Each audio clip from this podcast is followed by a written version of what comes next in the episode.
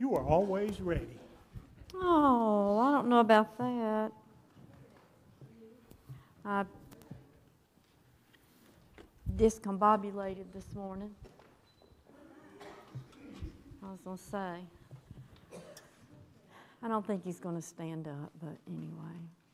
The star. Okay. Uh, today marks, of course, the beginning of most exciting and wonderful time of the year. Today we begin the countdown to the day when we celebrate the birth of Jesus. I always look forward to this time of year, all the beautiful music, the lights, the decorations, and just the Christmas season. One decoration that we see quite often during the holiday season are stars.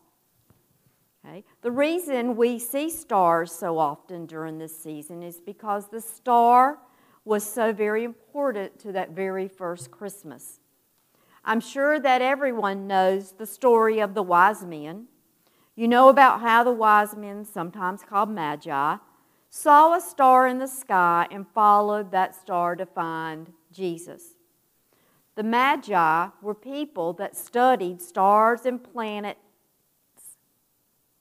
and how they looked at night. They looked for signs that might predict the coming of a great leader. I wonder why the Magi chose that particular star to follow that night. Did they just say to themselves, hey, that's a really bright star. Why don't we follow it and see where it leads us? I don't think so. I think God's prophets had written about that star hundreds of years before. The Bible tells us they had. They had told when and where it would appear and that it would announce the birth of the Messiah. I think that perhaps the wise men had heard about these prophecies, so when they saw that star, they knew where the star would lead them. If the Christmas story ended with the star leading the wise men to Jesus, it wouldn't bring much happiness to all of us today, would it? Well, it doesn't end there, thank goodness. In fact, it has not ended at all. The Bible tells us that just as surely as Jesus came to be born in a manger, he is going to come again. The next time Jesus comes, He's going to take us to heaven to live with Him.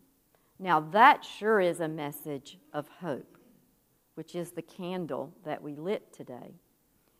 This is what the season is really all about. Just as the wise men were watching and waiting for that star that would lead them to Jesus, you and I are watching and waiting for his return. Can we bow our heads and close our hands for a short prayer? Dear Jesus, during this season when we look back and remember your birth, we are also watching and waiting for your return. And all the children said, Amen. Now,